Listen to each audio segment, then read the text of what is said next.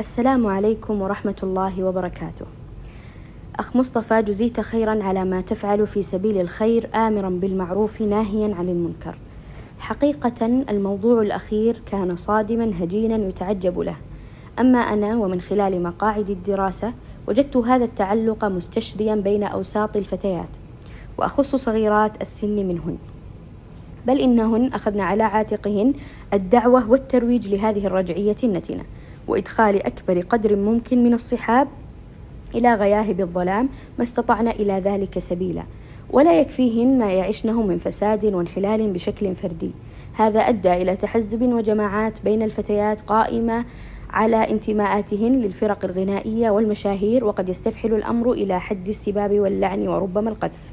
لذلك وللأسف الشديد المدرسة هي بؤرة الفساد الأولى نتيجة ما شهدت وعلمت، ومن ثم تعود الفتاة إلى منزلها لتجد في الإنترنت ووسائل التواصل الاجتماعي عالما خصبا مليئا بمثيلاتها، فتأنس بهن وتطمئن لمن هم خلف الشاشات ممن لا يعرف لهم اسما أو ملة أكثر من اطمئنانها لأسرتها وأهلها، وقد تدخل في صراعات نفسية لا طائل منها سوى مزيد من الضياع وفقدان الهوية. الأدهى والأمر أن تجد جهات كبرى داعمة جازمة لهذا الوحل، مثل ما يحدث في بلادي بلاد الحرمين، ولا يخفى عليكم خبث هيئة الترفيه وشبيهاتها من المؤسسات.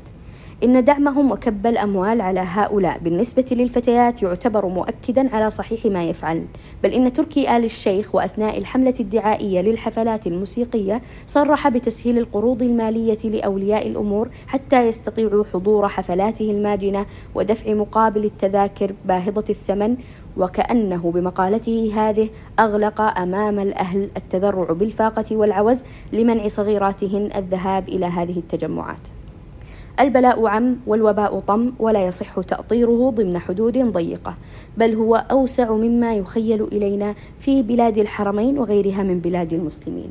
رسالتي الأخيرة أوجهها إلى أهالي الفتيات، فهم خط الدفاع الأول والمسؤولون أمام الله سبحانه وتعالى. لنبدأ بتسمية الفتيات. اختيار الاسم هي خطوة جلة من الخطوات التربوية والتي أحض عليها.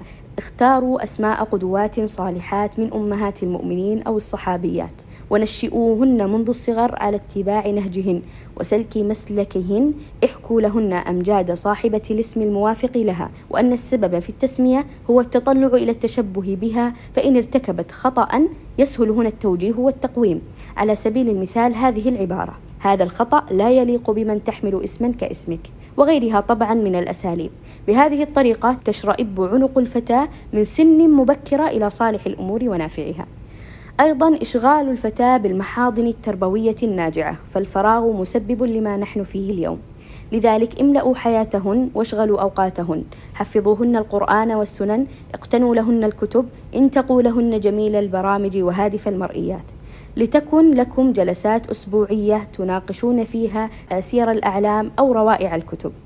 استمعوا لهن، كونوا وجهة شكواهن الأولى، أنصتوا بلا مقاطعة أو إبداء سآمة منهن، خصصوا أوقاتا لهن، تحدثوا بأسلوب قريب يلامس مشكلاتهن، تسلحوا بالعلم الشرعي وفنون الحوار والحديث حتى تكونوا قادرين على المواجهة. لتكونوا مطلعين على مستحدثات العصر ومستجدات الأمور لأخذ حذركم ولرأب الصدع الزمني بينكم. أشددوا على منعهن من استخدام الجوال والإنترنت في سن صغيرة، بل تعطى الجهاز إن آنستم منها رشدا، ومع طبعا المتابعة المستمرة. زرع الرقابة الذاتية في نفوسهن. نعم أنا أغيب إلا أن رب العباد عنك لا يغيب، كل عمل مسجل فلا تجعل الله أهون الناظرين إليك. علموهن أنها حال البلوغ أصبحت مسؤولة أمام الله، الملائكة تسجل لها كل شاردة وواردة، هي ليست مراهقة وليست صغيرة، بل إنها محاسبة. علموها كل أمتي معافى إلا المجاهرون. أعتذر، قد أكون أجزلت الحديث، ولكن نسأل الله الإخلاص والسداد.